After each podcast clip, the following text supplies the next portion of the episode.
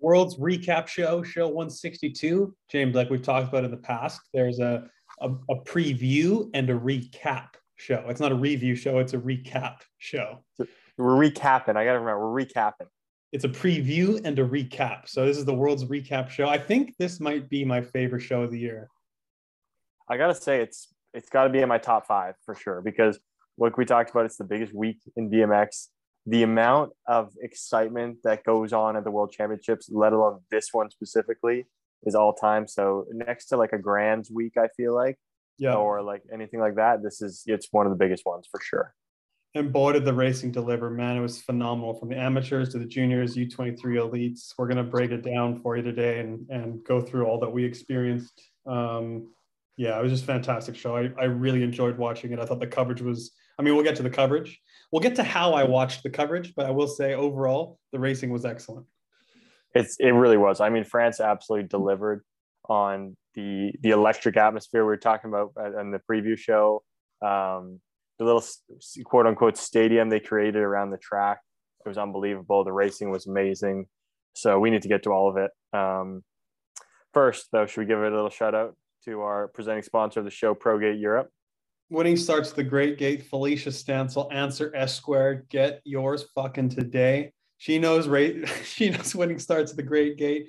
World champion Felicia Stancil, ProGate Europe. Holy shit! Is that crazy to say? Hey, and Felicia Stancil, answer BMX teammate, whole shot hubs. You know, um, she just fucking laid one down on that ProGate Europe. She knows how to get it oh, done. Hubs, good one. I, I, thought I'd throw that one in there. That's pretty good. The little last minute there. I'm not really quick with the words, but that one was pretty good. Um, yeah, think our presenting sponsor of the show, ProGate yeah. Europe, as always. They have phenomenal Pro Gate at the World Championships, and these races trust the best gate in the world, which is obviously a ProGate Europe. I got to, by the way, I got to see Jan again. I've seen Jan at obviously in Papendal. I got to see him there. I got to see him here in um, in Nantes before before my whole COVID situation. Um, it was great to see him catch up with him, have a chat just yeah. such a nice guy. Loves the sport. Always there to you know make his best he can. It's cool. It's cool to see him. And Skippers or uh, ProGate Europe Junior Jay had a tough day. Went out early, but he'll be uh, he'll be ready for the next World Cups of the year. I'm no doubt. His uh his crash in the first day was talk of the town. His first round crash because his bike ended up like over the first turn in the stands or something. I don't know where it ended up. Seriously, I didn't I didn't see that. Yeah, you guys see the first day. Yeah, bike ended up getting cartwheeled over the turn. It was gnarly. So good just to see him racing again and get on to day two after that one. It makes the crashes look just so extravagant if the bike just gets fucking cartwheeled. Dude, unreal, isn't it? oh my god! you just you see someone crash and their bike just does three flips in the air. this is an absolute yard sale. Things are going everywhere. Plate blows off. Bar end's gone. You have you ever get up from a crash and it just feels like you're in a washing machine because you just did like whatever three barrel rolls. You look up, you just like have no clue where your bike is. You just start looking around. Yeah, you just start looking around like where the what just happened? Where way am I facing right now? It's so funny. So trying to watch the racing was was an issue. So I talked to a lot of my riders in Australia and different uh, places around the world, and a lot of people couldn't even watch it because it was geo blocked. So I don't know if you saw Tyler Brown's story, but it was laugh out loud funny. That this what he had to do with watching it was like hacking into a, a CSI crime lab. It's unbelievable. I feel like I feel like we're in 2022. I understand that there's like these uh what's it called? Uh, French TV rights, but the hoops that people were going through and like Tyler Brown specifically after you told me that I made sure to, to like to go check it out and I was like what are we doing here? Yeah, and so like we've talked about, like I can we can we do need to sell the rights. Like that's how that's what other sports do, and that's what the UCI has to do. They need to sell the rights to TV to get it on TV and also make money for the sport. So 100%.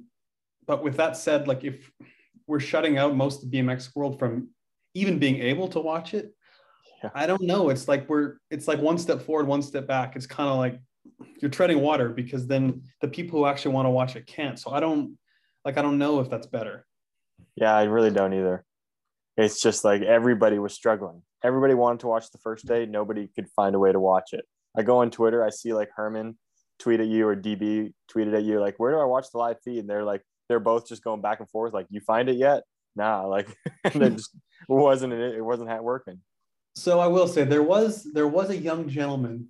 I don't know if he's young, but there was a gentleman who was posting the the full streams on YouTube, and I want it for the official record. I don't condone um, copyright infringement and illegally posting videos, but at the same time, this gentleman was doing God's work. He really was. What's the saying? Not all heroes wear capes. Not all heroes wear capes. Like it's not much, but it's honest work. This gentleman was doing God's work. Oh, dude, I have the best meme for that one right there. Oh, I'm gonna have to put this up. But phenomenal. You can just go on YouTube, and like I said, for the official record, I don't condone this, but you know, I, we got to watch it on YouTube, so you know. Yeah, thank God people were. There was a lot of action, even the first day. So thank God people were able to finally watch that. Yeah. Um. So like, if you actually got to watch racing, the coverage I thought was really good. What I don't like about the about the um the camera work is like sometimes during the cadence they'll zoom in on someone's like shoe. Mm, they try to get too RTA, which is like we, nobody cares. But I will say a couple times zoomed in on the shoe, and I was like, "Are you serious? I'm not gonna be able to watch the gate." And then right before it would zoom out so you could see it. But like you don't like that's not that's not an angle like anyone wants to see. Like I think you just film just film the start. You don't need to yeah. you don't need to to pan to that or zoom in. I don't think it works. No, I think I'd prefer the I prefer the most basic angle. Like I want just a nice front or front side view just to see kind of everybody and just see if you can catch anything that goes on that's crazy. Because if you're yeah, that's we don't need to be going back and forth. We don't need the artsy one. We don't need an artsy shoe pick or a shoe uh, video there. Kind of weird. They, they seem to have gotten away from, you know, they used to always have the camera guy beside lane one and film the guy in lane one and then top the hill. They'd film like everyone going down. They've kind yeah, of gotten yeah. away from that angle, I think. I wonder why. Like, I, do you think it's rider preference, or they just realize it's not a great angle to begin with, or what? I mean, definitely, if you're in lane one, like there's times like you're in one and the camera guy is like just fucking zooming in, right? But I mean, that's just part of it. And if you're, I mean, if you're thinking about that, you're not focused on what you're doing. So no, I agree. But I think I think just this the straight on the straight on view of the start is the best. You see everyone come off. You can watch whoever you want, and generally they did do that, and I thought it was really. That's cool. Yeah, that's good then. I mean, um, it seemed like they had quite a few angles what I saw, which was cool too. Like the replays, they seem to have pretty good replays of a lot of things happening, yeah. angles of all that. So that was that was cool. I don't really have any complaints from that standpoint. Like overall, I thought the TV broadcast was was really good and really professional. Yeah, yeah, that's good. I feel like once again, I just this French knew how to do it right. They know how to host the event. And you know what's cool? I know what I just love is like with it being in France, anytime a French rider got announced, you could just hear the crowd erupt. And I just think that's cool. Like no matter if it's in Brazil or Colombia or Holland, I just think it's so cool to hear the home crowd just absolutely erupt for, the, for their local rider. Unreal cool. Yeah. It's just like you love to see it. You love to see people getting behind their hometown crowd. Like that's sport right there. Like being able to support somebody, cheer for somebody, and for the French riders to have pretty much that entire probably stadium cheering for them. Or I'm going to call it a stadium, even though it's not. It's just got to be the coolest thing ever. Yeah, and it's funny. My guy Pills was just hyping up the crowd, waving his arms to the crowd. Let's go! Come on! They just get more and more loud. God, yeah, they, mean, the, dude. Yeah. What are you saying? They perform too. Like the fact that like all the Frenchies will get to it, but like they all came through. I felt like for the most part was unreal. Yeah. Um. So yeah, the atmosphere looked awesome, and I think overall it seemed like a really exciting world from an atmosphere perspective. Yeah, I thought so. Um, how do you think the track played out for racing? Better than I thought, actually. Like there's quite a bit of passing through the third straight, last turn, last straight. Like overall, I thought really good. Like, yeah, yeah, I didn't have any many complaints from it. it looked like you could pass most places. Um, yeah, I think uh, there was quite a few. I mean, there was a lot of crashes to be honest. Like almost every lap, it seemed like people were eating shit. So mm-hmm. I don't know if that's I think part of it is just the worlds, and at the world you have people just everyone's so close and tight and going for broke that it's going to happen. But probably also partly the track if it's tighter and everyone's closer too. I think. Yeah, yeah, I think it's a combination of that being the world's a tighter track like like that. Everything, everything combined will just cause everyone to be a little bit on edge. Yeah, you get a little tight with somebody, you're going to be making a little mistake you're not really maybe used to be making. Um, it did seem like there was a lot of uh, action going on into the second turn. I felt like, which was a little unexpected, but that kind of felt like the place to do anything. and then that was Yeah. set up for some action down the third straight, which was the third straight was more technical than I thought it was. Um, Mm. like from watching the French champs, so that was cool. especially in the men's, there was a ton of passing opportunities down the second straight through the second turn, like tons of Yeah. action, which was pretty cool. Even the last turn, like there was quite a few moves tried or like stuck in the last corner and down the last straight. There's some good drag races. So overall, the track played out pretty well. And I really Yeah. liked too, like I thought the first straight would cater more towards inside lanes, but I think Felicia won from what six in the main. Yeah, like the people that hole shotted were coming out of five and six, and seven Yeah. even, and like even. Felicia, and then Kai and Eddie. Like Kai was in what was he in five or six, and Eddie was in eight. So I think from the outside you could make it work too. Yeah. Yeah. Like even look at the U23 class, Molina guy came out of five, I think, five or six. Um, yeah, pretty, pretty wild. So Yeah. So overall, I thought that was really good. notable move. When you talk about moving the last turn, I don't know if you, I'm sure, hopefully you did. I don't know. The semi of U23 men, um, the Colombian guy Ramirez on uh, Australian dude. I think it was Jack Davis, which is bummer. I like Jack. He's one of my boys now. I feel like I feel like. I, anyways, Colombian just Colombia the last turn, just sick high low move on him to, to get the the fourth spot. Oh, he yelled. Ja- I think it was Jack yelled "fuck" on the broadcast so loud. Oh really? Oh, I can imagine because that It didn't show him, but I'm pretty. I'm pretty sure it was him because he obviously got passed, and anyone would probably do the same thing. But it was so Yeah. loud on the broadcast. He must have done it. Talk about getting caught on a hot mic. He must have done it right beside a mic. And even even Pete was on the broadcast. Like I heard him like pause for a second and then keep talking just because it was. I mean, he just yelled "fuck" as loud as he could. I mean, Um, that that moment, what else are you supposed to do? What do they expect out of an athlete, right?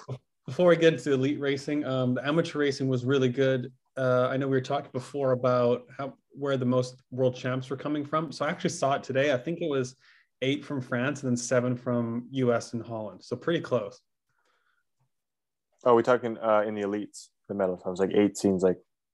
No, I said I said I say what did I say? I meant amateurs.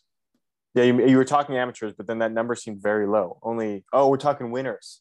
Winners, yeah, winners. Oh, So sorry, I was from- thinking all medals, and I was like, No, no, whoa, no, no, okay. yeah, eight from France and then seven from US, seven from Holland. So pretty close. Oh, wow. Wow, that's a lot closer than I kind of expected, too. I Yeah. thought uh, France would have been just even higher, to be honest. Yeah. So, France, like I think, killed it in terms of overall medals, but world champs was really close. So it's interesting. yeah. Yeah, it's really cool, actually. I mean, those those are the big three that have dominated the past. I mean, I don't know how many years. I don't want to say a number that's too high, but they've just been in control. So, shows they still are. I think seven for the U.S. in France on a French track is is really good. Like I wonder how it changes if it's in the U.S. How many how many world champs are from the U.S. Dude, gotta think of more. Hey, gotta Yeah. think it switches, it reverses roles almost. I think so. Yeah. Interesting. Yeah. But that is impressive. I feel like, I mean, how much have people, maybe even us included, talked about how Europe seems to be more evolved or just steps ahead of the US in racing these days? But hey, look who just won. Like, the, look at the numbers. The numbers don't lie. Yeah, and I think if you look at who has the fastest amateurs in terms of wins, I think the U.S. does. Because look at Cedric, Sean, and Ava. I mean, they won like the probably probably the hardest amateur classes to win because they're like getting a little bit older right before they turn junior. So like those are Yeah. most Yeah. stacked classes, and the U.S. won those. So I, that's um yeah, it's really impressive.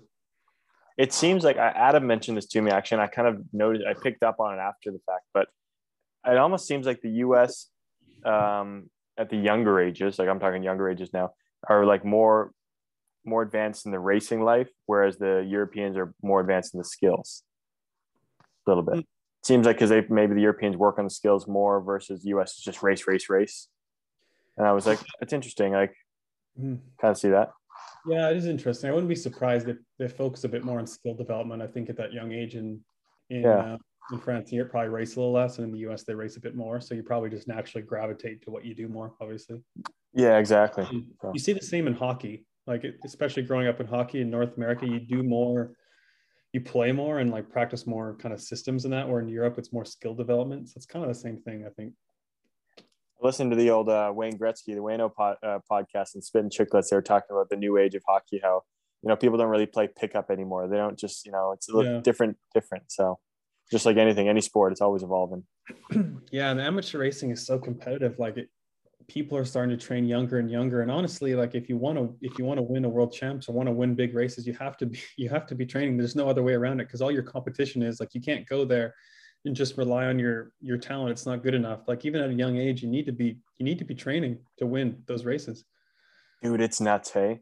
Yeah. Like just even from like when we started or like in in the pro class, I mean, the people that are coming into the classes now are already so much more developed because they've been training since they were like 13 14 yeah. So it's like they've already made such big jumps at the younger ages instead of like making those big jumps when they're like 18 19 20 yeah you see the ones with with like some structured training and and a good coach that can help lead them in the amateur ranks like it makes a big difference at those races. It does. You hear yeah. that? People need to get a coach. Torianighog.com get get a coach today I mean, yeah, if you're looking torianighog.com.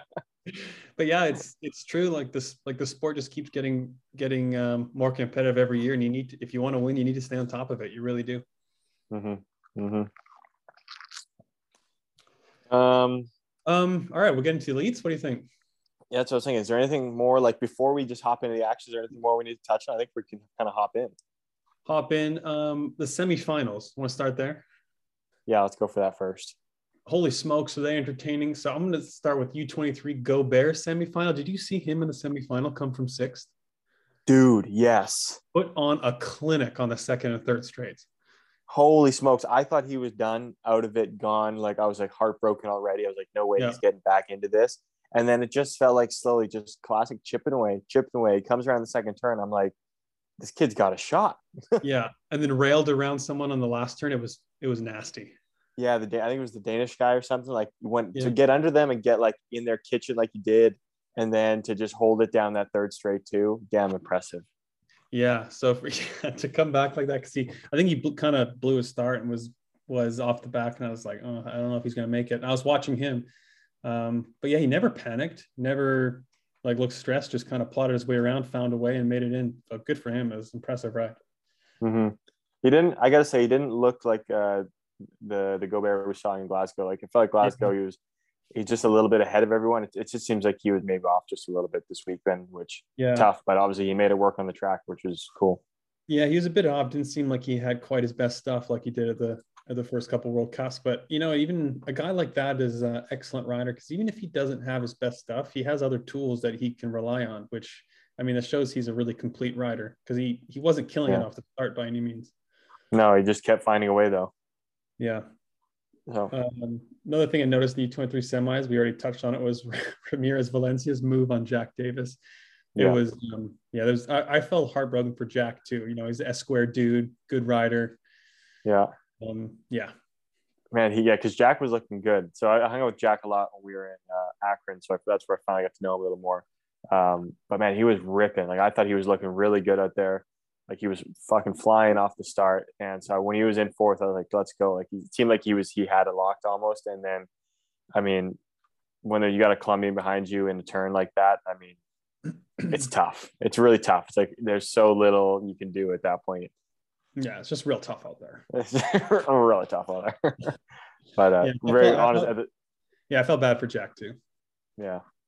It's like nothing... I feel bad, but on the other hand, man, what a move! Like yeah. you got where give credit where credit was due. That was like that move wasn't given to him. There's a, there's nothing more heartbreaking than getting passed like that in a semi or something. No, because after that, there's nothing you do, and it's just the last turn. You're like sick. Well, it's the last straight. What am I going to do now? Yeah. So um, tough. Another impressive ride I saw in the semis was Merel from eight in the semi. Oh, she did do it from eight in the semi too, didn't she? Yeah. Yeah, she did look really cleanly from eight. Yeah. She was um subtly getting herself into every position that she did. It felt like it wasn't like she was the you know star hole shotting. She was just always in there where she needed to be. Yeah, and like we talked about before, she doesn't seem like she's someone who needs to race beforehand to be sharp. And like she showed it, she looked really sharp and does hasn't looked like she hasn't raced much. Yeah, yeah, that's true. Um, hit me with some more semi stuff. I don't, I don't, I don't have the semis written down here. I remember what happened other than Jeremy was, going out. I say Manon Veenstra fourth in the semi too. Like got in the main. Just this is just her new normal. It's what she does now. Hey. this is what she does. She finds a way in the main, and she made the main again, just like we talked about. So hell of a ride for her, hell of a year she's having. Um, I look for her to get her a, a, big podium here soon. I think I think one is like around the corner. Um, I think it'd be crazy for the Dutch national team not to pick her up if that's something she wants. I don't know, or if that's something I think we petitioned.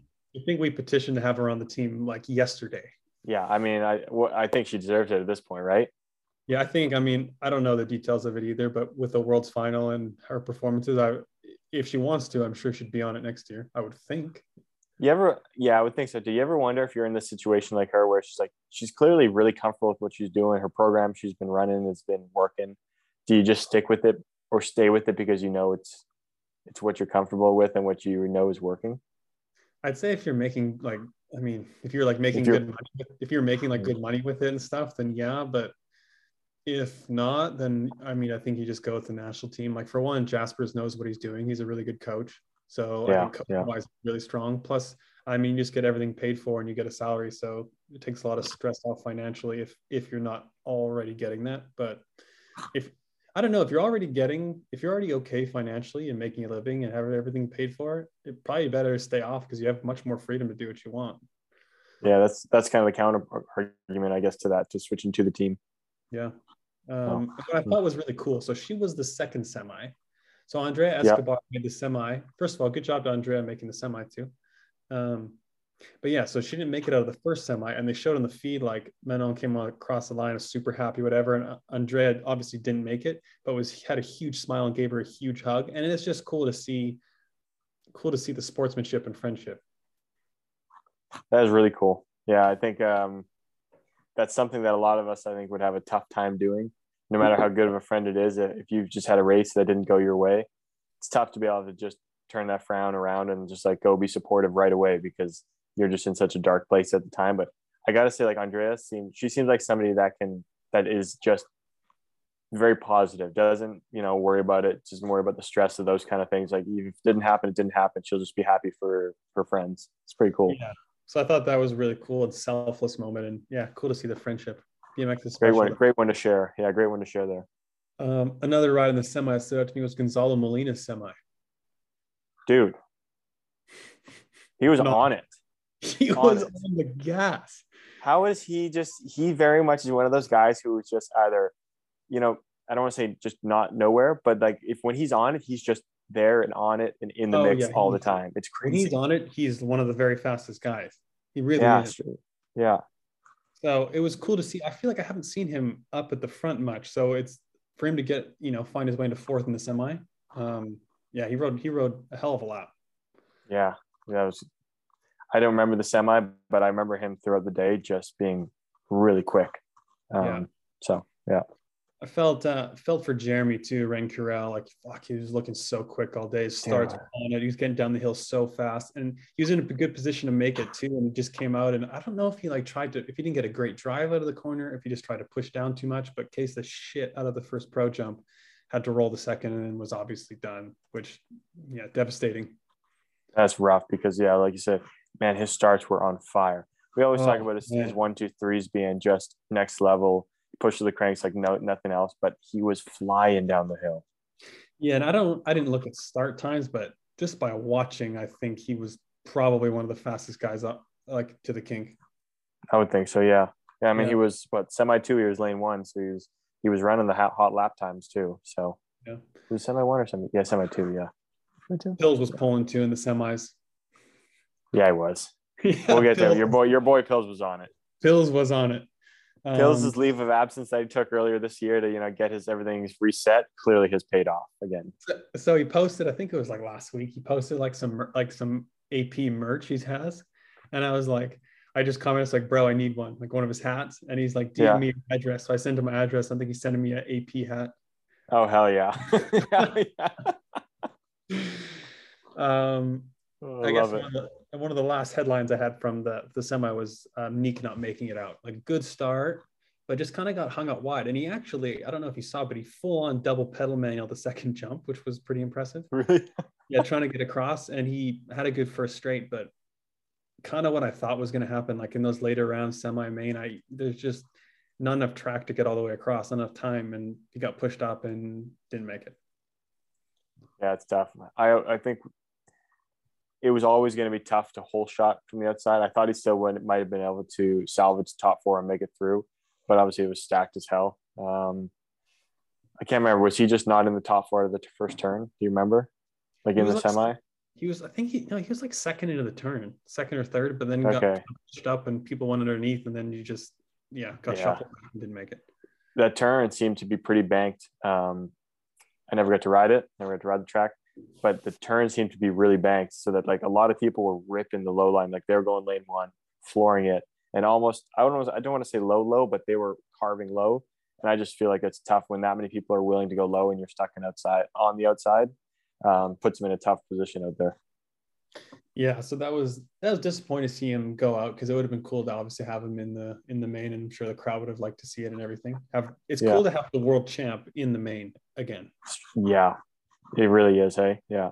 I, I think I don't know. Do you do you think they should be able to wear the rainbow jersey in at race day at the World? Mm, great question. Um, well, I don't even my, remember. Was he wearing one?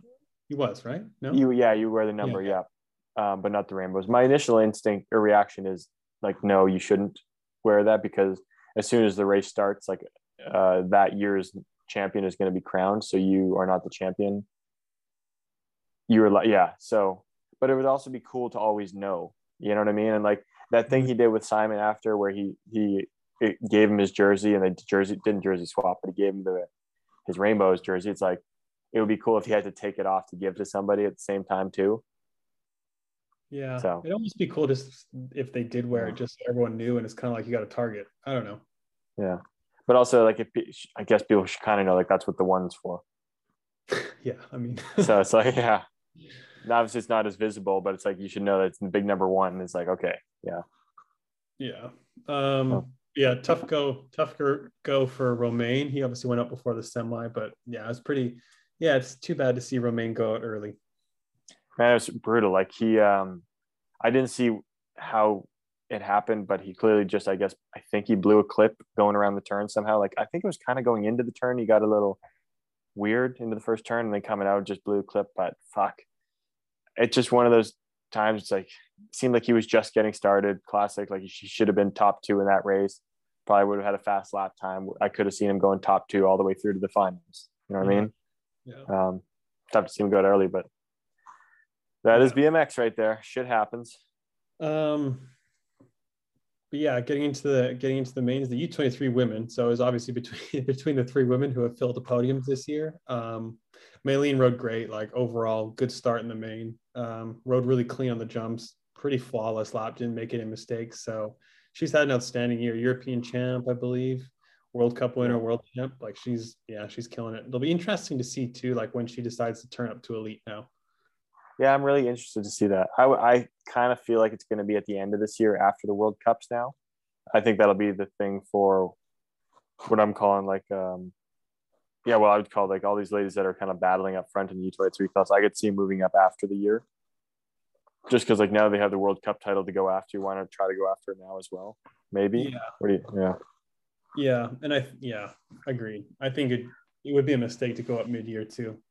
Yeah, that was exciting though. What a race! I mean, Molly obviously popping off in that final. I think we knew it was kind of like the win seemed like it was going to be kind of between those two girls. Um, I think the two extra players in that mix were going to be the Swiss girl, not the one who the Swiss girl who crashed. I don't remember her name, unfortunately. Bad look on our part, my part.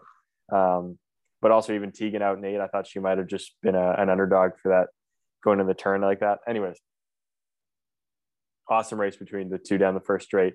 God, I wish Molly just it was so close on those first two jumps. Hey. Yeah, Molly had a good start and was ahead. And I think if she if she was more aggressive down the hill over the first jump, she probably could have moved over and maybe hole shot it. But um, yeah, great race between them. And congrats to Molly and Tegan, third and fifth for Team Canada. Awesome result. Yeah, really cool. It's it kind of like to watch it. It kind of seemed like uh, Maylene just kind of almost came out of nowhere. Like I thought Molly had it. Um, I thought maybe like maybe she bobbled in the first jump, and I was like, oh, she still got it. And then over the camelback, I guess Maylene must have just carried so much more speed off the first jump because she kind of just um, like carried way more speed over the camelback and over the triple. She's got some elite track speed already, like a definitely elite speed around the track. Like hardly ever makes a mistake. really good on her bike. Um, There's not a lot of bobbles, hey? None. Like she's really clean around the track. Uh, I, yeah. yeah, she's already elite fast around the track for sure. Yeah. Um, yeah, it was cool. Yeah, good battle with those three. It's it's gonna be good to see the rest of the year too. I like how it's like that they have like a that's cool. Yeah, a rivalry. It's like the rivalry. I'd consider it now. It's cool because yeah. everyone got to follow them for the World Cup, so everyone kind of knew. Everyone knows going in who the U twenty three players are too now, like the elite class, and it's almost like there's a bit more separation in the in the U23 elite women than there are for sure in the, the elite women class. So you kind of know probably where the world champ's coming from. Whereas in elite women, there's like eight, eight women that can win. Yeah, yeah. cool to see. Like you know who's who's like legit battling for it. Yeah, exactly. Yeah, because like talked about it before, where it's like when it was the junior classes, you really don't have any idea because you don't get to see them battle at all. Just no clue. No clue. No idea. no. So no it's like this one is like this one you actually get to know. You're like, okay, I know who the players are coming in. So um and the uh, so the U23 men's side, that Molina Garoyan battle, holy crap, what a race that was. That was something. Dude, talk about like Leo, talk about getting the crowd behind them just erupting. Holy smokes, what a race. That was awesome. That whole shot by Molina was like out of the planet good. Yeah. He's fucking quick, eh? He smoked him. I remember like I kind of one of the first times I saw him ride more or less was probably in Tulsa on the feed, like when he was actually racing elite men. And I was like, fuck, this guy's so fast. Like he was whole shotting and, and battling with some top elites. So yeah. I'm not overly surprised he whole shot at the main, but kind of surprised to have him whole shot the way he did, like clean out in front, not even close. Yeah. Yeah. Like it seemed like it was why does he feel like it's just like Gonzalo Molina? I know it's like they have the similarities where it's like when they pop one off, it's they really similar. They're yeah, they're like a bike ahead, and he did that. Like what a time to come through. He was clearly, I think it was um, what round was it? I think it was the very first moto. I want to say that both of them were in the same rack too, Leo and Molina, and I think Molina got him too. And I think maybe Leo passed him on the track. I don't exactly remember. Um, could be wrong about that. Um, but the fact that they get back to the final, Molina pops him off. Leo's right behind him too. Crazy. Yeah, that move in the second turn was awesome. So the camera, the camera angle was like right at the exit of the turn. So you saw them like lock elbows and come out of the second turn. I was like, oh my god. How they did not crash going into the rhythm section, I do not understand. They were full on locked bars. Yeah, it was. I mean, that was a good move by by Leo. That was a cool. Uh, the the angle where you can see where he splits the two, like he goes behind Molina, cuts under him, and then um, Ramirez was in third, like hunting, but he just tees up Ramirez to get a to get under Molina was pretty cool. I love that. Yeah, and so what a moment for him, man, to win win a world championships in France. That's mm-hmm. yeah, nothing will. I mean, that's going to be a career highlight for the rest of his life. Yeah, oh, 100 percent. Yeah, there's like. Oh what a moment. Just after that, too, like going back to the crowd, being with everybody, what a moment that must have been. One of the cool things about the Worlds, too, especially is just seeing the emotion from the winner. It's just like they don't even know what to do. They're just like, they're just like, it's like they just got electrocuted. Yeah, seriously, hey? it's like, I don't know what to do, but I am just excited as hell. I'm just yeah. going to go wave my arms, scream, pick my bike up above my head, just do something. Yeah, it was. So, um, yeah. I was getting hyped watching it. I was just getting goosebumps watching it. So exciting. Yeah, it was a good race. Um, I don't know where U twenty three goes right here. It was a good race because I mean the other guys were going fast too. I mean Asuma looked back on form. Um, Rico was flying. Um, there was a bunch of them I thought were in the mix there. Yeah, and actually one guy we haven't talked about is Asuma. Like uh, he was super fast all of last year in U twenty three, and so for him and also for Japan to win a to win a world champ bronze is a huge deal. Yeah, when's their last medal? Do you think in the men's? I like I don't know, like in elite. Yeah, I don't know. If I don't think ever. Yeah, that's amazing, eh? Really yeah. cool. So huge. Oh. It's probably pretty big for um, Japanese BMX is to have a medalist at the world champs. So that's awesome they got quite a team coming through. Hey, like I feel like they've done massive, they've done a really good job with their development. The guys coming up into into the elite program now. For sure, and especially like on the women's side, Sai is really good and has um, a good future ahead. And it's too bad she couldn't race this weekend; it's still hurt. Yeah, I didn't realize she was still going to be injured for this one, which is tough. I mean, that was still from Glasgow, isn't it? I think it was. Yeah. She was. I was originally planning on having her on my riders of list or riders to watch list, but uh, she didn't. Obviously, ended up racing. One of those ones you had to pull off. Hey. um, so elite women. Holy crap, Felicia and Felicia. Okay, two people I've written down as Felicia and Merel. The first race they both had. They were they were on it. Hey, holy, holy. I mean, all I mean, I, I thought I'm trying to think back to like my instinct, like as I was saying, because I thought Elise got out really well, mm-hmm. and I didn't really think Felicia was going to get it to the turn at first. But oh, after the landing of the first jump, she was just kind of gone. You know, it was cool. It was like a legit drag race. The turn. It wasn't like a someone won to the first jump and then just kind of like rode it into the turn. It was like a legit. Who wants it? Yeah, straight up. I mean, you had like, and I felt like a couple different battles. Still, obviously, Zoe and Laura in one and two. Um, it kind of felt like there was a battle who was going to get out between them. Zoe did. Then he had Elise there, kind of in the middle with Mariana, and then Felicia too. And it's just like it was, it was, it was a drag race to the, to the first turn. You know what's cool about the women's class right now? Like you have, you kind of have two groups that are really close. You have like, you have like the Elise Laura Mariana, who have been front runners for a long time, and like Lauren, I would say Lauren Reynolds is in that group too, like that kind of age of of the class. Yeah. You have the younger riders coming in, like uh, Beth, Zoe, um, Sai, even though she wasn't there, Saya, obviously injured. So you have like these two kind of ages of of elite women, and they're just all very similar speed. Yeah, hey.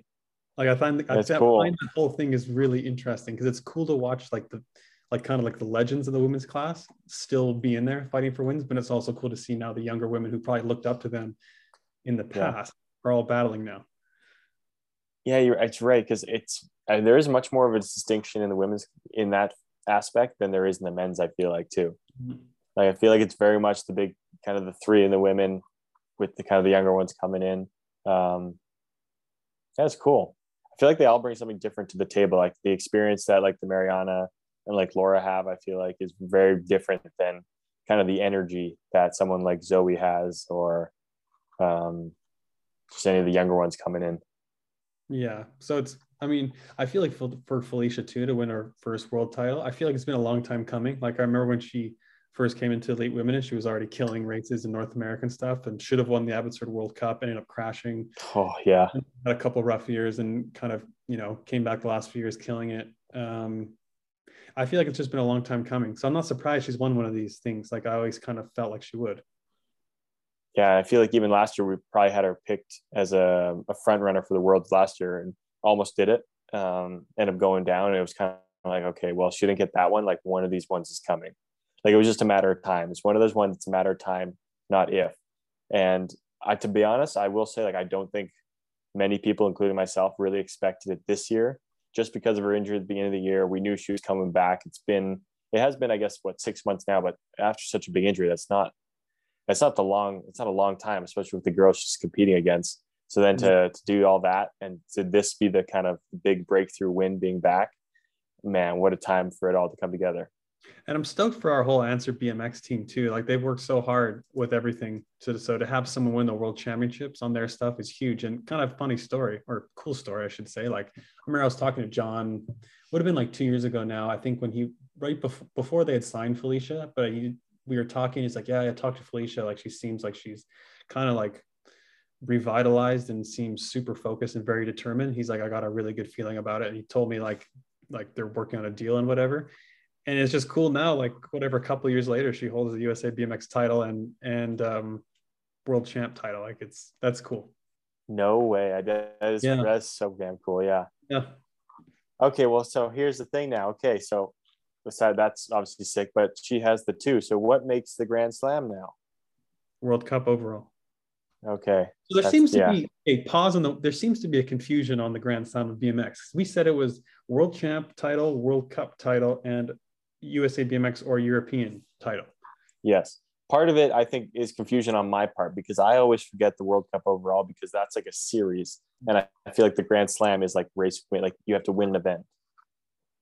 But then two of them, the only one that's not a series is the world champ because you have the World Cup and USA BMX title. Oh yeah. What am I saying then? So why does the yeah? I guess So no. technically the European champ title is one day, but you kind of count you count that too. Yeah, yeah. So she would right, need. now the- I, I go back to what we said then. It's fine. but then someone, yeah, I can't remember who it was, but someone was tweeting us about the Olympics. So the Olympics is its own thing. We don't count it part of the Grand Slam. Yeah, agreed. And all the other sports like tennis, golf too, it's its own thing. It's not part of them. Yeah, and we're just like tennis and golf, pretty much the same sport. So Pretty much uh, same level. it's just like one A, one B right there. Um, but yeah, anyway, Oh. stoked for Felicia. Really, really cool. yeah, answerbmx.com. Get yours today. Uh, was that? Oh yeah, square.com, answerbmx.com. Get yours today. You know where to go. SquareBMX.com. Oh yeah, Uh, that one. But yeah, Merel as well, Miss Bronze. I mean, she's just just just painter in in bronze. She's just everything she should have should be bronze. She did it a year and one day after her bronze at the Olympics too. Unreal. That's just a wild stat. But yeah, so consistent last couple years. It's just stepped up and delivered like in the biggest moments. Honestly, yeah. And I, I do think it is wild that, like you mentioned, like she doesn't really seem to need to race a lot to do it. She's very good at taking her time off, getting her training, and she comes in prepared, and she just does her does her business, gets a result. Seems like clockwork almost. Like, I should have looked this up before too, but how old is Zoe? oh, great question. She's got to be in the 20 to 21, 22 range. I was gonna say she, she could be racing U23, right? yeah. trying to think, when was she junior? Um, 2019, probably. That's a good Hmm. question. I don't. I don't remember now. Yeah, wasn't she first year late in 2020? Or was she? I think so. No, I think Yeah. so. You know, it's crazy. Like she could race U23. Yeah. Man, she was on. it. I heard some insight like afterwards now from uh from her coach, Liam, Prince Liam. But man, she was apparently she was flying in training before this. Like Flying at she has test stepped track. it. She was flying at the test track. And she, I mean, she delivered when it came to the real track. I mean, she has been going, she stepped it up off the starts so much this year. It's Mm. nuts. Yeah, and I mean, she's so young still. Like as she gets into her mid 20s, she's just gonna keep getting stronger and stronger and get her like full grown strength. She's not at her. She's not even close to her ceiling yet, which is the scary part for the other women. Yeah, that is scary too, especially with somebody like herself who has a lot of skill on the bike already too. Um, Yeah. Camille Maire, I think she was in fourth and then crashed in the second corner. Four, imagine that, her in that spot. She's always in that range, isn't she? always in that range. Imagine that, Camille in the four to five range going for a podium. Imagine that. Weird. It's just like that's just where she lives. That's just her zone. That's where she feels most comfortable. Yeah, that is her. That is her zone. But Um, she, she was right there battling or wanting to get on the box. So yeah, world's main in France and battling up, battling for for the podium. And honestly, I feel like at that point, if you get fourth or, I mean, you'd rather have fourth and eighth, but like you might as well just go for it. Who cares? Yeah, I was gonna say at the same time, her going for a fourth and crashing is probably better than her going for a fourth and just getting a fourth. Who, who- like Yeah. it doesn't really matter. No, I don't think so either. No. So Anything else? Oh, I guess yeah. Big story we forgot to touch on was Bethany not making out of the semi. She was my yeah, that was a yeah. yeah, that was a tough one to see. Honestly, I think I think it was shocked a lot of people. She wasn't. It wasn't like she was off the bat. It wasn't like she was uh looked off form. She looked really. She looked yeah fast as hell. Um, the first day in the semi, even out of the start, um, just a little bit, just missed that little bit, little mistakes. I guess. But I don't remember how she didn't end up making it. I think she got. Did she get bumped a little bit? I honestly can't remember either. Yeah. Um, Mariana rode really smart too. Like hit the gate pretty hard in the semi. I think was was off the back, but just rode really smart. Like positioned herself well in the first corner, got in the top four, made the main. Um, yeah, just a veteran doing her thing. always in that she's always in those tight spots very comfortable in riding too someone who i i agree like think laura's lauren is in that position too a lot of the time gets in a tight spot very comfortable this time of course she went out in the semi crashed but uh i thought i thought she was flying this weekend Yeah, yeah. Shout out to our answer S squared teammate. Get yours today. Lauren Reynolds was in a in a position to qualify for the main two and fucking ate shit. too yeah they her and uh gabby they slammed Oh man, yeah. So, So, she kind of got caught in caught in no woman's land. I will say, like she was in the air and clipped. I can't remember whose wheel she clipped. Like was it me as Camille's maybe? I can't remember. I want to say it was Camille's. Yeah, she clipped her back wheel in the air, and I mean, that's nothing you can do. It's just, dude. Yeah, she Lauren came out of the, the first turn with so much speed. Like she got put high in the turn, was ripping around it, yeah. came out flying. So that was going to get a little hairy, I think, no matter what. She got it well in the semi too. Like got it well, drive down the hill. I think with Elise. Um, yeah, just a bummer. I mean, that's just the world. Yeah, yeah, agreed.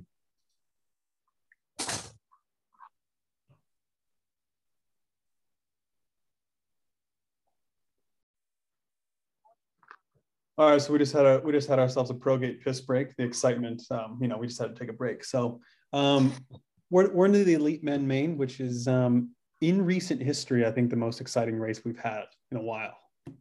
Dude, talk about just action from the start gate all the way to the finish line. I felt like, so holy first, smokes! First of all, four French guys in the main out of eight elite men. Like that's that's something. That's phenomenal on their part you know, we talked about like would it give them a little, would it give them the energy boost? Like would they the nerves be running high? Clearly, it helped them. I think they were all on form this weekend. I thought. So yeah, Sylvain, Joris, Arthur, and Eddie. Like, and with any luck, they would have had Jeremy. They could have even had five in there. Um, yep. What a thrill for the home crowd to have four French guys in the elite men main. Crazy man. They were yeah. just. They must have just been loving life. Like the guys um, in the gate there when the crowd was going nuts for them, that must have been just one of the best things in their life. And so for sure, there's a couple guys who like could have been in there and weren't, but I think overall, like besides like honestly off the top of my head, besides like Nick and Jeremy, I think the eight best guys made it. I agree. Yeah, I agree. I think I mentioned to you like the one guy I kind of thought might have been in there would have been Diego Arboleda, who was an upset off day one, if mistake. But like on day two, the guys that were going the quickest seemed to be the guys that actually made the way all the way through, other than Jeremy too. Yeah, like if you make if you before the race, if you were to make like a list of ten to twelve dudes, like I think the eight came from that pretty much. So that's cool. Yeah, yeah, that really was. Yeah, and it's like if you, yeah, there's a lot of luck you need in BMX for certain things, but at the end of the day, like the the mains always see the familiar faces. True we talk about BMX being one of the most wild sports, like unpredictable sports, which a lot of it is unpredictable, but the top guys do always seem to be in the mix. Yeah. So. Um, I don't even know where to. I don't even know where to begin on this main. I think I'll start. I'm going to start with Sylvain in one. Yeah, that's a good. I think that's a fair place to start because I don't really know either. Like the amount of stuff there is. Like, go with Sylvain. Start with him. So I think around the track, throughout the whole weekend, I think around the track, Sylvain was for sure fast the fastest guy. I can't remember. I think it was the first day when he won his eighth or whatever. Was the lap time was fucking unbelievable.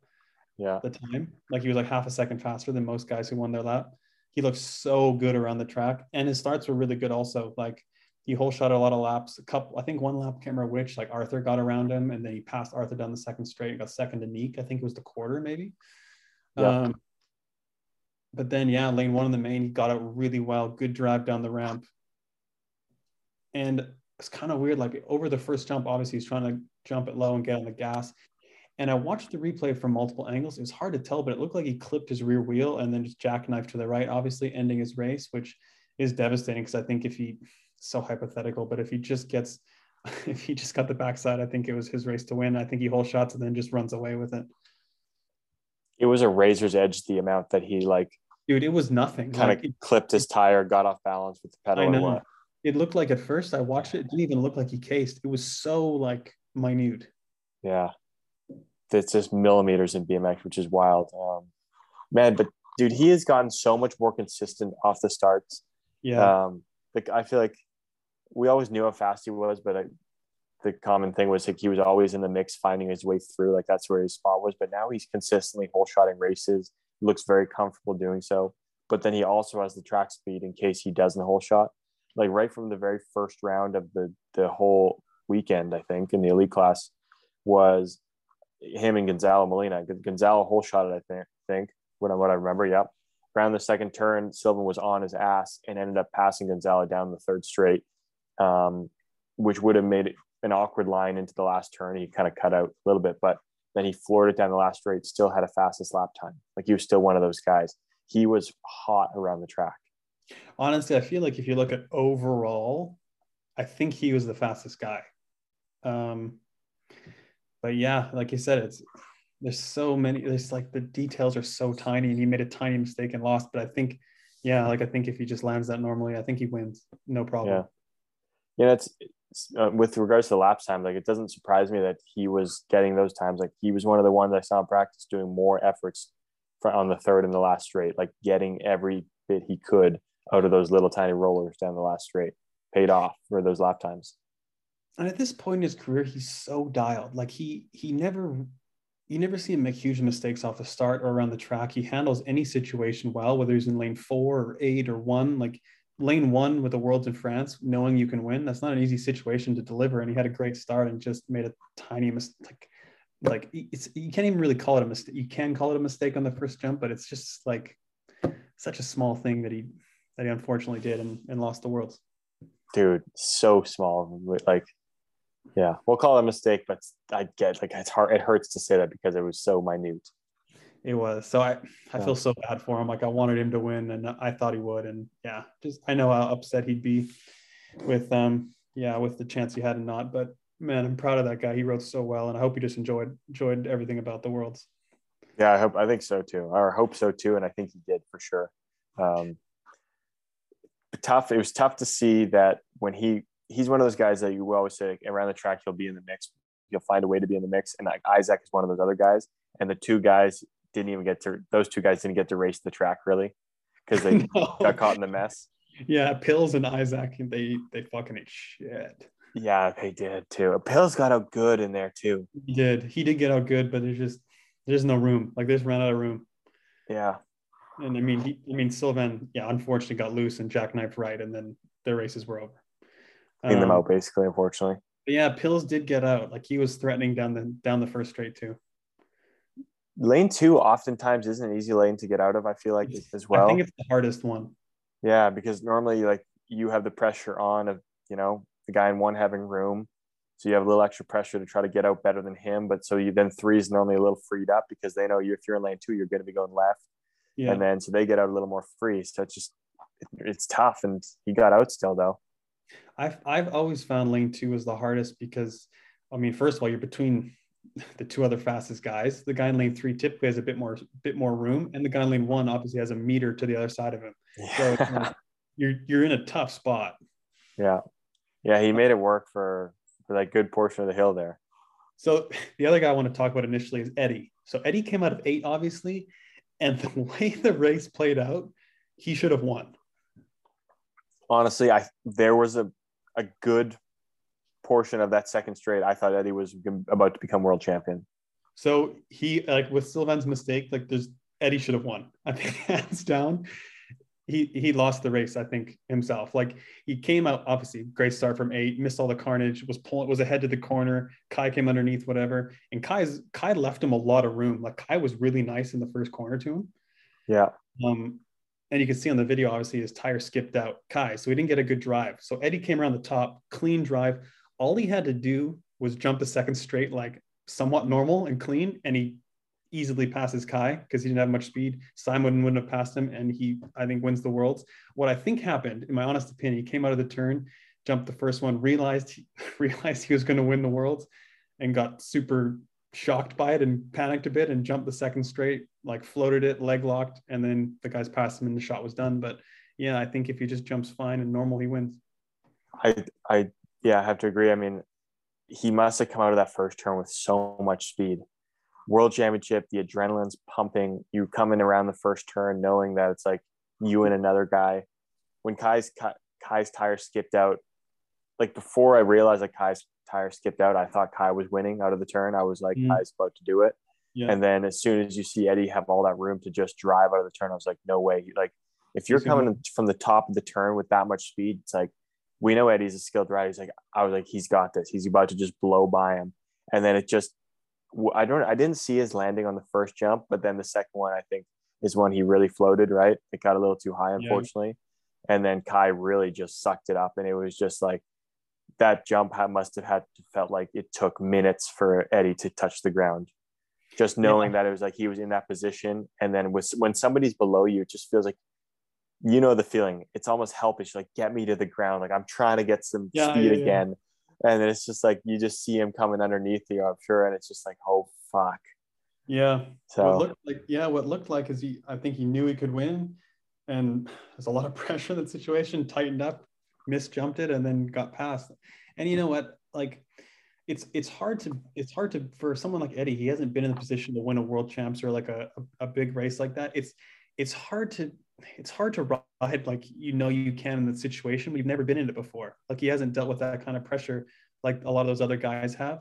So sure. you know, it happens to every rider. Like when you the first time you have a chance to win a big race, whether it be a World Cup, World Champs, whatever, you see all like a lot of guys tighten up and don't get the gate they they normally would in case the first jump, whatever. Um, Mhm. And that's how you learn and come back in that situation again and know how to handle it. So I'm sure next time he's in that position, he's going to be able to handle it. But yeah, it was it was his race to win at that point. Yeah, he's de- he's definitely somebody too that seems like he's learned from mistakes. So like the things like Yeah. this race, it seemed like he was way more consistent off the starts in the lane in lane one or even from the outside, whereas maybe the other times he wasn't. Um, and clearly, he's made that better because he was good here. So I mean, he's going to probably take what he just he learned from this one and be better for the next one too. So And still, oh, honestly, overall, good race day for him. Like yeah, if the way it played out, no doubt it'd be devastating, but like the race day was still awesome for him. Yeah, man, I got to think Kai's got to be feeling a little, little something too after that first turn skip out because I feel like at the same time, if his back end didn't skip out, I thought he had that in the bag too. Just knowing how good he is around the track, like he would have had so much speed out of the first turn, he would have been fine. Yeah. Yeah. Ah, you- what a nasty hole shot that was. That was sick. dude, talk about a guy who I felt I always thought didn't have the whole shots at all. He just had the track speed. In the past couple of years, he's just a menace off the start. He's so good under pressure, dude. If he doesn't, and like I think he mhm, very well could have hole shot the Olympics if he hadn't taken the second jump to flat too. True, true. Like, hey, You know, like I think people forget about that, but like yeah, I forget about that. Yeah. right there with whole shot in the Olympics. That dude really delivers under pressure. Like I think he's a better starter when he needs to be, and when he has like in the main or, or a semi or something when he has to get out of the middle, he's clutch. Like Kai is Dude. clutch. he he thrives in between people. When he has first pick, he doesn't go one. Dude, I love He it. He- always he's just a fucking gamer. yeah. And sometimes it's funny because on one of the rounds, I swear he went two. He didn't even go like his normal like three, four, five, six. He just went two. He's like, I don't want one. I'll just go two. And it's like, what in the world? He's unreal. Yeah, if if I had to pick someone to win the world championships in the next few years, like to actually get one, I think he's my pick. Like I'm I'm confident that he'll get one in sometime in the next few years. Yeah, he's got he's got a full package. You know what I mean? Like He does. he's done it from multiple ways already. So it's like you know he's he's got experience already in those different situations. He's just a horse So- too. He's so big and strong and so fluid on the bike. Dude, it's unbelievable. Yeah. I saw so I'm, we're at the after party. We'll get to that later. But then I, you just see like Niek, him, and like uh, Big Q stand next to each other, and I'm just like, that's just some big fellas right there. just some big dudes. Yeah. So, Quentin Caleyron was there. no. Who are you calling Big Q? uh, Quillan Isidore. Oh, Quentin Isidore. Yeah. He, he's my Big Q now because you know, big the, the original French Big Q is not it. I thought Caleyron might have been there because because it was uh, French or uh, it was in France.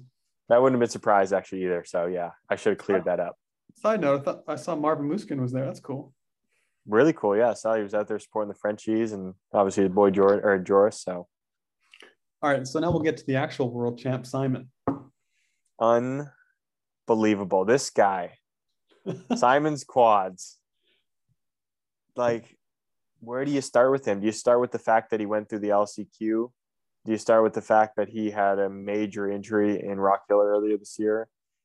Like, he's just been chipping away slowly. Um, was his first World Cups back, performed well. And then, yeah, like I said, had to go through the LCQ the first day. Must have been annoying. And then just second day, rode his balls off. What a trend this guy's been on the last couple of years. Yeah, he's been on an upwards trend hard, hey? Wins his first World Cup last year. Wins the World Cup overall title. Um, Yeah, he just comes out this year, wins the world. And I think it goes like him and Felicia both had big injuries earlier this year and came back and won the world. It's like it's a testament to show yeah. like how strong they are. I mean, they're obviously strong physically, but how determined and strong mentally they are, both of them. Like true champions, especially because yeah. Simon had to come from behind too. Like he's typically known as a really good starter and has an awesome first straight, but for him to come from third and win, like that's and pass Kai and Eddie, who are both phenomenal on the bike, good track speed, like good track awareness, all that, and to pass those yeah. two guys win, I mean, way to do it, man. Unreal. I was thinking about that too. Like in my head, like when I see Simon, I don't like you always have riders you picture something when you think of them. And when I picture Simon, I picture his starts. I really like his start form a lot. Mm-hmm. Um, and that's the instant I picture. I never really picture him making moves to win a race. Like the, he's either whole shotting and he just stays smooth. And then, yeah, he this whole weekend it felt like, although he was still quick and smooth off the start, he was doing it from mid pack a lot of the time. I felt like. Mm. What lane he come out of? Like four or five, maybe. Yeah, I'm gonna go with. I'm gonna say was there. I'm a. We should look. I don't remember. I can't remember off the top of my head, but um, who was seven? Molina. Yeah, Molina was seven. Then Kye was probably six. Something like that. Can't remember off the top of my head. Anyway, um, yeah, to do it from behind like that, like not many people win a win a world championships from behind. Like it's not super common, probably. So, yeah, showed he has the tools to do it from wherever too. What an exciting second turn! Three wide into the turn and around it. Holy crap! And he did a good job of like staying clean down the second straight. Like when he knew he could pass for it, like he made it happen. He, the, yeah. moment wasn't too big, nothing like that. Like he stepped up and did it. I think that's a tough spot to be in when you can see when you can see the two guys ahead of you both making different kinds of mistakes with like a tire skip out, maybe a little an overshoot, mm-hmm. like you're you're in your head, you're wanting to get greedy at that time. You want to just run it in there. Um, he's just clean, calm, cool, collected. Whole yeah. Time. What I really liked too was um, Niek was at the finish line waiting to give him a hug. Like obviously Niek, I'm sure was disappointed to go out in the semi, but for him to be there and support is one of his good buddies. That's cool sportsmanship really cool. Talk how nuts is it that the the world champ rainbow jersey is just going from one roomie to the other roomie? They're just tossing across, across the bed. The bed. yeah. like uh, this it didn't um, travel far. didn't travel very far. Next guy on my list is uh, Mr. Joris Daudet. What a roller coaster of a lap that guy had. Are you kidding me? Dude, what, what a roller coaster of a few weeks that guy has had. Oh my God, dude. First of all, blew the start. Looked like he smoked the gate last and then just plotted his way around and yeah. ended up with what his seventh world champs medal. What a legend. Uh, I want to say 10th. 10th? What do you mean 10th? Including time trial? Oh, maybe. I was check. I was referring to his post. He said something about 10, but maybe that was 10 finals. Uh, he's probably got 10 like racing and time trial. Maybe it was a time trial. I always forget to include those. I think we so went maybe through he included those. I think we went through this last show. You medaled like 10, 11, 12, um, uh, 16, uh, 17, mm, 18. 18, 19, so or 18, 20, 22. So I think he's got seven. So probably with time trial, he's probably got 10. Seven. Yeah, that makes sense. With yeah, because it just says 10 yeah medals. Anyways, yeah, you're right. Because we'll go with seven racing world championship medals. I mean, that's that's like that's unbelievable. It's shot. It's nuts. Hey, I mean, I don't even know what to say. Like it's so that that stat alone is so impressive. I don't know what to say about it. I think it just speaks for itself. It's one of those ones. It's like when Niek was going to his run with World Cup wins. It's like it's so ridiculous that it becomes almost common that he's, he's going to do it, and you get less excited, or you almost like you're more used to the, it happening that it doesn't shock you or it's not as impressive but it's like it is even more impressive that he keeps doing it like it's so hard to to just win a medal at the world championships like besides the olympics that's the that's the hardest thing in our sport and most prestigious thing to medal at and it's mm-hmm. a very short list if you look at people who have raced bmx like in especially elite it's an extremely short list of people that have actually won a world championship elite medal and for him to do it seven times Unreal. Yeah, it is. I don't care how many times I say that word. It's unreal. It's crazy. Yeah, I feel stupid saying it because there's nothing else to say. Like I don't know how to describe it accurately. No, my gra- my grammar is just not that deep to just use many other words to describe it. so congrats to Joris. Like obviously, I'm sure he would have. He obviously would have loved to get a great start in battle up front, but to win a world champ medal at home in France and with his uh, with his newborn, his family there, I'm sure Tegan was there. I mean, yeah, incredibly yeah. special to share that with the crowd and everyone. I, I'm saying red helmet Joris is a threat. Be warned. He was wearing this red bucket and it looked frisky with the the France kit. Be warned. It's still weird seeing him without a Red Bull helmet. I think. I agree. I don't like it. It looks weird. I don't like. I like Red Bull Joris. Me, me too. Something about Red Bull Joris. Red Bull Joris is, I mean, yeah, it's Red Bull Joris. You know what I, I always I get caught doing is I think of Joris as like just a flat hill assassin, but he's got all these like world champ results on supercross hills. So it's like it's not that I forget, but it's like I I give too much credit in one area where it's he really is good at both. I, I think he's equally probably as good. I think the difference is I think he there's a bigger gap between him and other people on flat hills. Like I think he can yeah, more, but I don't mm-hmm. think it's him. I think it's just people like on a big hill, you can kind of you can kind of compensate if you're missing like a little bit of strength and you're not quite as fast on a small hill. You can be typically a bit more competitive on the big hill, which I think is why people are closer to him. Yeah, yeah, it makes sense. And I think that too. Then, but dude, he's oh. been whole shot in Supercross since he came out of the womb. I mean, he's just he's always he's always been been yeah. super fast on Supercross. yeah, that's true. Yeah. Oh, but man, what a that was an honestly main event for history. That was insane. Dude, right from the get go, you get the action. Like everyone, most people having good starts. Then you have the action of Joris with the bad start. You have the carnage over the, the kind of the first second jump, wild, an exciting first turn where you think two guys are going to win it, and then a third guy comes in to steal it from them in the second turn. All while Joris is hunting in the background and makes a move um, with Eddie in the last turn to snag a third. It's just like it was all the way to the finish line. Such a good race. How about uh, how about the Whyte brothers now too? Both of them have world championship elite medals, a silver and a bronze. That's really cool. That is that's really cool. I didn't think about that. Wow. Yeah, both brothers have medaled at the world champs in elite. Like yeah. talk about a feat there. Them boys be quick, eh? Yeah, them boys from London are quick. Um, the little the ride out after the world champ or after I guess all the, the world champs is always so cool, but the elite men, I gotta say, seemed really, really damn cool because it just felt like for one, everybody was relatively healthy, safe. Okay. Obviously there's a mm-hmm. couple crashes, but everyone was okay. So then it just there was like a mob of different riders around the track, like waving to the crowd, getting up from their crash, waving. The winner, Simon coming throwing goggles around. Like mm-hmm. there was just stuff happening everywhere. That was what a special moment. I just got goosebumps thinking about it. That's the way it should be at the World Dude. Dude, that's yeah, that's a way to send it off. Like that's how you finish the weekend. Like just a celebration of the riders and a, everyone's just celebrating together, acknowledgement from the fans but about the show they just witnessed. I mean, yeah. That's the way it should be. So freaking cool. Yeah. What so a think, weekend. Yeah, I mean for like the first the first like post COVID world champs fucking delivered. Absolutely. Holy smokes. This was the best. This is one of the best. I don't know if it's just recency bias, probably is, because usually every world's is good, but man, this one was legit. I feel like it's going to be hard to top right now. Yeah, I don't know how Glasgow is going to top this next year.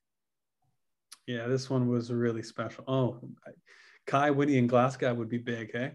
That would that would be a topper. I just feel like this whole venue it everything about it worked out fantastic. That it's just like it's I don't know how people are gonna. It's gonna be tough to see Glasgow do better than this. I think the French announcer Michel adds to it too. It's just like when they switched over to him and he announces in French, he's he's got kind of like a really iconic voice in our sport. That's just he, I don't yeah. know. It adds to it a lot. How how long has he been announcing for? Because you're oh right. God. I think since, him since I was a kid. It's nuts. He is like he is the voice of French announcing. He really is. Like, he, yeah, I remember the first time I went to Europe for the World Championships. Pretty sure he was announcing. awesome. That's so cool. 20 years ago, or whatever it was. It's like hearing Rich's voice when we're English. Like that's right now he's like the guy coming in for our commentating in English. Yeah. So man, I just I loved everything about the racing. I thought it was phenomenal. I wish I would have been there in person. That was a bad comparison. Max is Max. We're talking about people, you know, out loud. Max is, you know, Cluer. He's the guy for commentating out loud. I was thinking broadcasting when I was thinking of uh, Rich. Yeah, I know what you meant. Yeah. Um, But yeah, anyways, Max is just a legend. I just I love. he's that guy. just I love that he- guy. he's always happy, enjoying it, loving life. His voice is just his voice is electric. Electric. He's got a really he's got a voice made for live commentating, and that's why he does his job, and that's why he does it with so many disciplines. And I Yeah. think I think the South African accent is dope, and it just adds to it. It helps. That's that's a huge part of it. I like Huge that accent. it. It's cool. Yeah, it's, it's very easy to listen to. And he's just been doing it forever in our sport. It'd be weird without him. Honestly, yeah, I would. The, the years that he wasn't there, I feel like it was weird. Yeah, to me. Hot.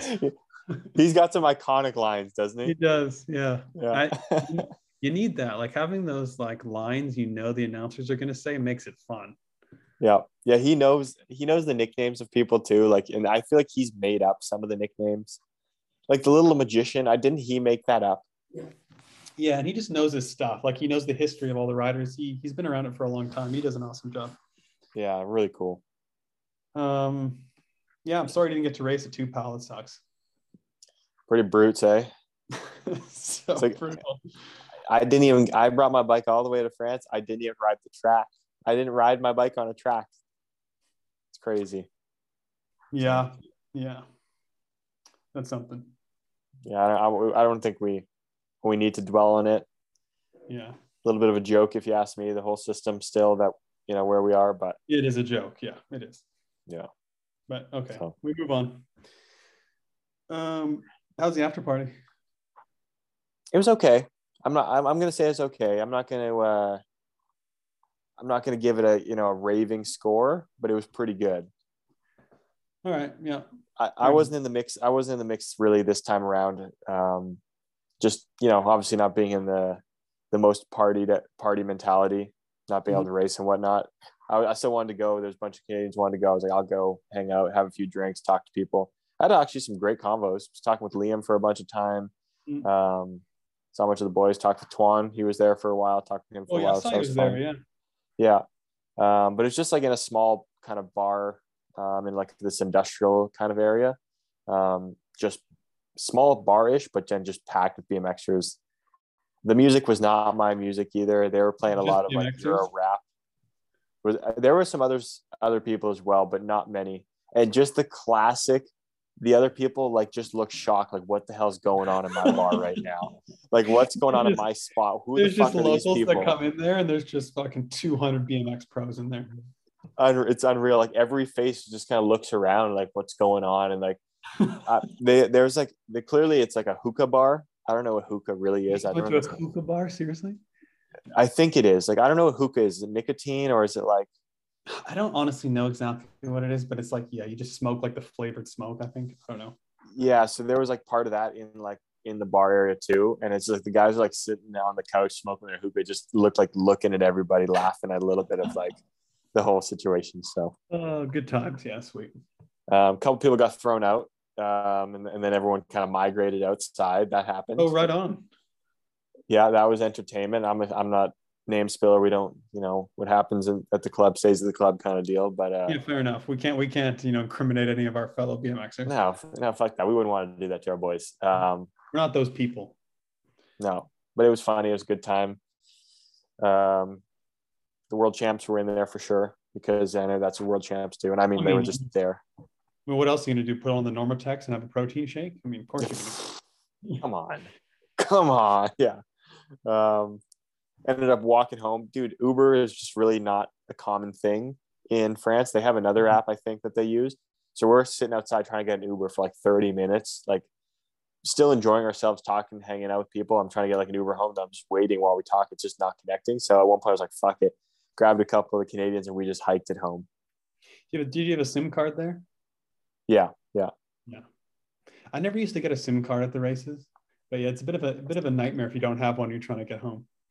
Nowadays it's uh I feel like it yeah, we never used to. Like years ago, I feel like when we were on the trips together, Mm. since then it's like a common thing every airport you land in when you get to a place i just go buy a sim card I don't know why I didn't. I feel like I just didn't feel the need. It was only a few days or a week. I just didn't really care. I think. Yeah, I think that was it. Nowadays, I I get like Wi-Fi sucks sometimes, and we do this all the time. I feel like I need to be in contact and do things Yeah. that I just always have it. And honestly, if you're in a Yeah. foreign country, it's just good to be able to use your phone. It's true too. Yeah, Like, it just is when you're looking safe- up places. Yeah. just for safety and I don't know for whatever. Yeah. Um. Anything else world champs related? I think that's all I had written down. Should we hit a couple quick shots because we did Oh, forget yeah. those in- the uh, Yeah. the preview show. Yeah, sorry about that. We were pressed for time, even though we had some. yeah, that was a combination. We, well, we I made up for it for us. Sorry, we took care of it. Did a, did a little social media quick shots. It was fine. So, yo, oh, you wanted something? I'll I'll point out quickly while you're looking it up. Was kind of Yeah. interesting. So the track was that um, classic. I don't. I'm going to say limestone gravelly surface, which is great for weather. Um, great in case it rains Mhm. before the oh crap, crap, crap, crap, crap. Don't get this wrong, James. Don't get this wrong. I can't remember if it was the start of the day or if it was the start before the mains. It must have been it must have been the day before the the final day. So on Sunday, they were taking the gravel, they were blowing the gravel off the track. Oh, that's cool to make it faster because they didn't need it, obviously. I guess they're like at this point, it's not going to rain. We don't need the gravel on. Why? Like, I guess that's why. So yeah, they blew it off. Yeah. I would think it's probably they probably had it in case they had rain, and obviously it was hot as fuck. So they're just like, well, we don't need it. Let's make it faster. Which I mean, I like that. That's good. Yeah, I was really, I was happily surprised because I mean, that stuff can be a little slippery sometimes if you want to look at the one flaw of it. So you take it, that away, it's good.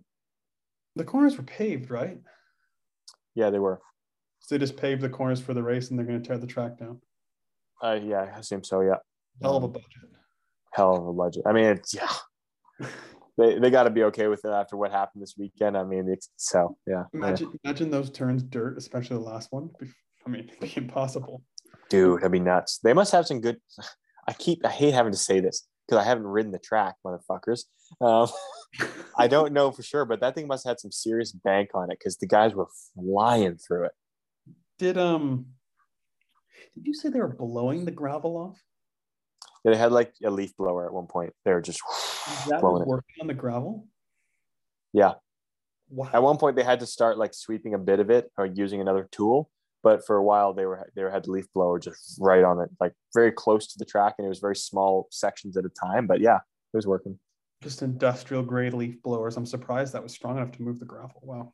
yeah yeah Um, Scott Wire, should we be annoyed that an event like Worlds doesn't get shown on ESPN, but cornhole is?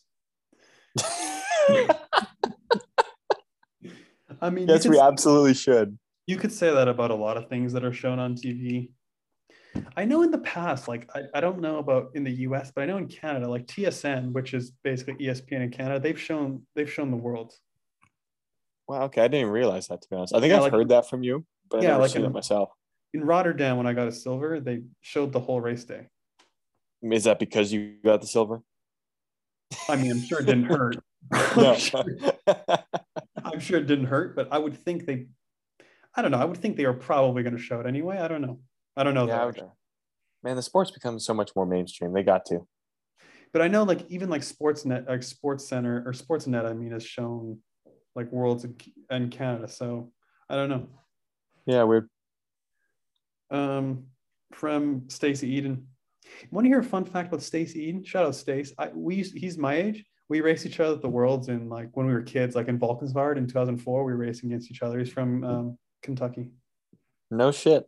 Yeah, Right on. he's a good dude. What's up, Stacy? Is Joris the only one with 10 elite medals? Has anyone even made 10 finals? So yeah, like we said, he's it's that's including time trial. Um, and not to not count time trial, but I don't know if you could compare that with now because there isn't an option to option for time trial. Like in terms of if you're going to compare medal counts, do you think that's fair? Yeah. Um, I think that's fair, but it also goes to the same thing with the double weekend World Cups. Right. It's hard to compare. Like no, so but it's like both the same to me. It's hard. You got to compare the same era of the same era. It's I, Mariana- it's tough. More Mariana between racing and time trial would have a lot. So would Laura. I just I don't know how many they have. Yeah, I definitely think Joris has more than them. Not combined, but like I think they're ahead of. He's ahead of them. Um, but those two would be next in line, probably. Yeah. I'm sure in elite men he probably has the most out of any. Sylvain would probably be second because he's got some world champ time trial medals too. Yep. Like I want to say Sylvain has in time trial. Up. Sorry. Did he medal? I feel like he might have medaled in Birmingham 2012 in time trial. I'm not positive. And then I think he's got a couple more. Like I want to say like God, I can't remember where else would he would have medaled. I feel like he's got two or three. Yeah. Two. This it's crazy. This is the first World Championships for Sylvain in one, two, three, like five over five years that he hasn't medaled. And also with time trial, like you kind of don't remember who got second and third. You kind of just remember who won. It's true too. Yeah, yeah. But I, anyway, I thought I thought we had a little uh, mishap on last week's show when you said Laura three-time world champion, but I think you were assuming referring to her junior titles too. Did I say she was three-time world champ? I you said something. I think so. The start so of the show. Where'd she win the world? She would have. Okay, I'm so. I'm. My brain's just spinning right now. So where she won the world? 2018. She won in Baku. Okay. Is that I don't want to say only one, but is that the only one she has? I think so. Yes, in elite. Yeah. I said three time. I remember saying that. Now, why did I say three time world champion? I know, and I didn't know, and I I didn't know if that was. I don't know why. I don't know. I, don't know I would have said three time world champion. That's just dumb. I don't know either. Yeah. yeah, I was I was drunk when we did this. it's kind of one of those.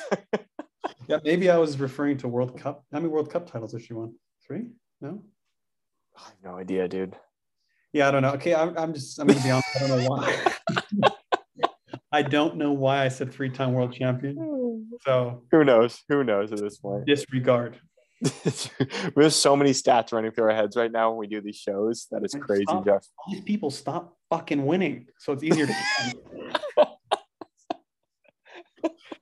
um, who is Violet? What's one thing that was unexpected that happened? Shocking moment. Ooh. Sylvain making a mistake on the track. I would say Bethany going out in semis was pretty shocking, to be honest. That's yeah, that's a good one too. Yeah. Um, I'm not like shocked, but I was surprised when Simon won. Not because I didn't think he could, but I just like the way this year's going. He wasn't my pick to win, so I'd say it was somewhat surprising to me that yeah. he won. Yep, fair enough. Yeah, I was shocked when Romain went out too. That was a yeah. shock. From Dominic Ray, how many big dogs went out before semis for Elite Man? I think the notables like Arboleda, Niek, Jeremy, Romain, off the top of my head. Romain, uh, Corben. Yeah, Corben. Um, Cedric Butti to me is a big name now.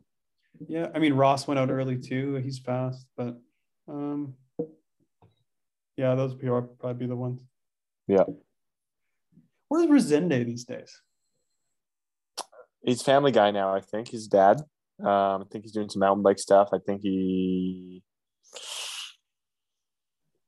I don't want to say he's he's the uh, designer owner. I don't know, but he he definitely helps with that Brazilian bike bike brand. I think low key the Brazilians were flying. I, I think that's why I thought of them because I remembered some Brazilians. I thought I resented. They were pulling. Dude, a couple of them were just like out of nowhere, hole shotting, like or at least top two into the turn. I'm like, what's going on? Where'd you come from? Rezende is just the OG Brazilian man. Straight up is yeah. Well, it's weird too. We're not we haven't seen Souza on the international circuit. Lately. That's another guy I was wondering why. Yeah. Um, I don't know if we said or not. I think we talked about Molina in the semi, but shout out to Molina on a World Four and Elite Man. Huge result. Good for him. Yeah. Yeah. Really cool. Um, Alan Young, over one day or two days? Hmm, what would you prefer? The, uh, I think I think you just need to have it one. I think one day is better. I don't know. Yeah, I thought I thought it was a little unnecessary doing two days when the first day qualification is one moto and then LCQ. The only thing I can think of is maybe they broadcast it both days on TV. Yeah. I thought it was yeah. I, my word for definitely just unnecessary. I felt like.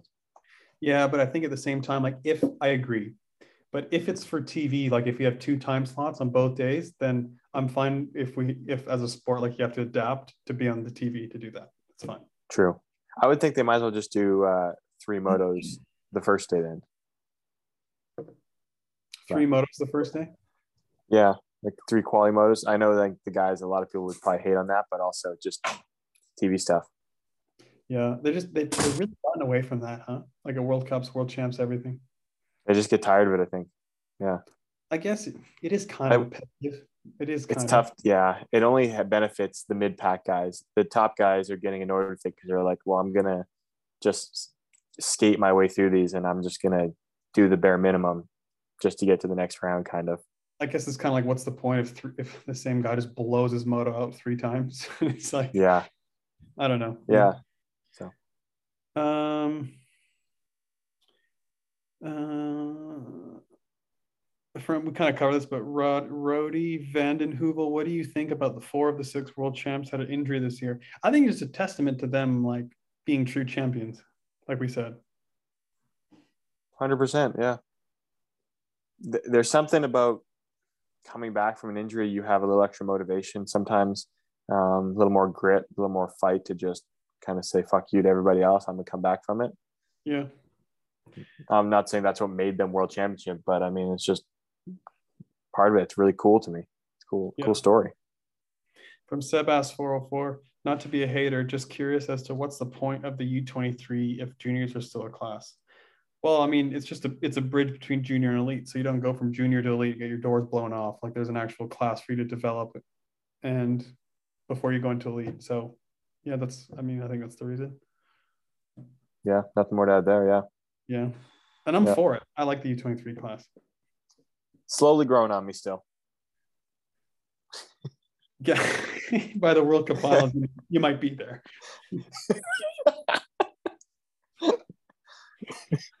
I remember, I think we had Jay Rich on. He's like, at a certain point, you got to stop prepping the food. You just got to fucking eat it. he said something like that. That's so fucking funny. I love that too. Like, Which, I, you know, yeah. yeah. I kind of on both sides of it. I know. I, I kind of get what he's saying. Like at a certain point, like development's great. At some point, like you just got to go and perf- you're either going to perform or you're not. Yep. But I do think U23 is a good thing. Yeah. I mean, if I was, if I had the option, I probably would have done it. At the time, though, my belief was you got to hop in and just, if you want to be with the big dogs, you got to start swimming with them. Yeah. No, I, I get that too. Yeah. Um, Gavin Smith, biggest amateur winner biggest amateur winner? I mean, I think, like you said, the biggest class to watch an amateur is often the 16 year old class, Cedric yeah. win. That's yeah. the last class before you have the option to do elite or not. So, yeah. Yeah. I think Cedric and Ava, because they're both 16, right? Yeah, I think they are both. Yeah. Yeah. Yeah. So I would say both those because that's probably the hardest class to win. Dude, Cedric, yeah. Cedric fucking killed them. Dude, it looked like he, like we know he's fast. I've seen him like in person fast. He is on another level than the the riders he's racing against. It's insane. Wasn't even remotely close. Like it looks like he's an older guy just diddling around in the fucking younger age class because it's like he's obviously smoked some, but he's just like looks like he's just having a blast riding his bike. No big deal out there. In the gate, in the gate, he's just like smiling and kissing to the crowd. yeah. yeah, that kid's that kid's a phenomenal talent. Um, and two, like watching Ava, she reminds me a lot of Alise. Like I think she's the next Alise in the US. I think Cedric and okay. Alise, or Cedric and Ava are the two next big stars in, in men's and women's BMX. Yeah, fair enough. Ava seems to to me has very subtle skills. Like she's very seems very skilled. Yeah. Doesn't use them everywhere, but at the same time pulls them out pretty just casually. Yeah, she reminds, me, reminds me a lot of Alise. Yeah, that's cool. Um uh, from Victor PNTN. Why do they film riders' shoes and helmets of gloves when the gate goes down? Yeah, same point I brought up. Like, there's no need yeah. for that. I think no one likes no. that. It's like, wow, you can see, like, yeah, you could tighten your boa a little more in the gate, man. Maybe Shimano's paying them a little extra for that one. From 15 BMX, why was it so hot? I, it looked it looked hot from what people were wearing and and like mannerisms and stuff. Yeah, it was not was warm this week. Yeah. Um, okay. Um, favorite Netflix show for us? I'm, I'm all caught up on Yellowstone. I've watched up through season four, waiting for season five this fall. Holy smokes, what a program that show is. Holy, is it exciting as hell, eh? I'm not going to say anything about it because there's probably people watching it, but what a fucking show that is. I'm glad you got into it. It's pretty wild. There's some crazy things that happen in it, and I'm still excited for the new seasons coming out too. I like Rip and Beth. Oh, they're awesome, hey? Yeah, they're fantastic. Rip's just the fucking man. Rip is Rip is the fucking man. I wish I could be as tough and as cool as he is. I know we we are just so complete opposite of that man. oh, mean, so true. It's a couple West Coast boys wear Lululemon and drink lattes. I don't think he's doing any of those above. no.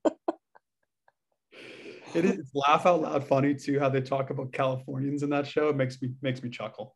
Yeah, you're a California guy now, so yeah, it makes, it makes it, it's so fucking it's so accurate. Like yeah, it's so funny. Uh, unreal. Um, but yeah, world championship, world championships in the book. Um, I'm just on Instagram. You know what? Shout out to um, shout out to Leah, one junior woman, uh, French rider. I don't know how to say her last name. Bryn Jonk. Yeah, take um, your best stab at it because I'm not going to be able to, to do any better. Great rider though, and for her to win in France, I mean, yeah, highlight of her career. I think she'll.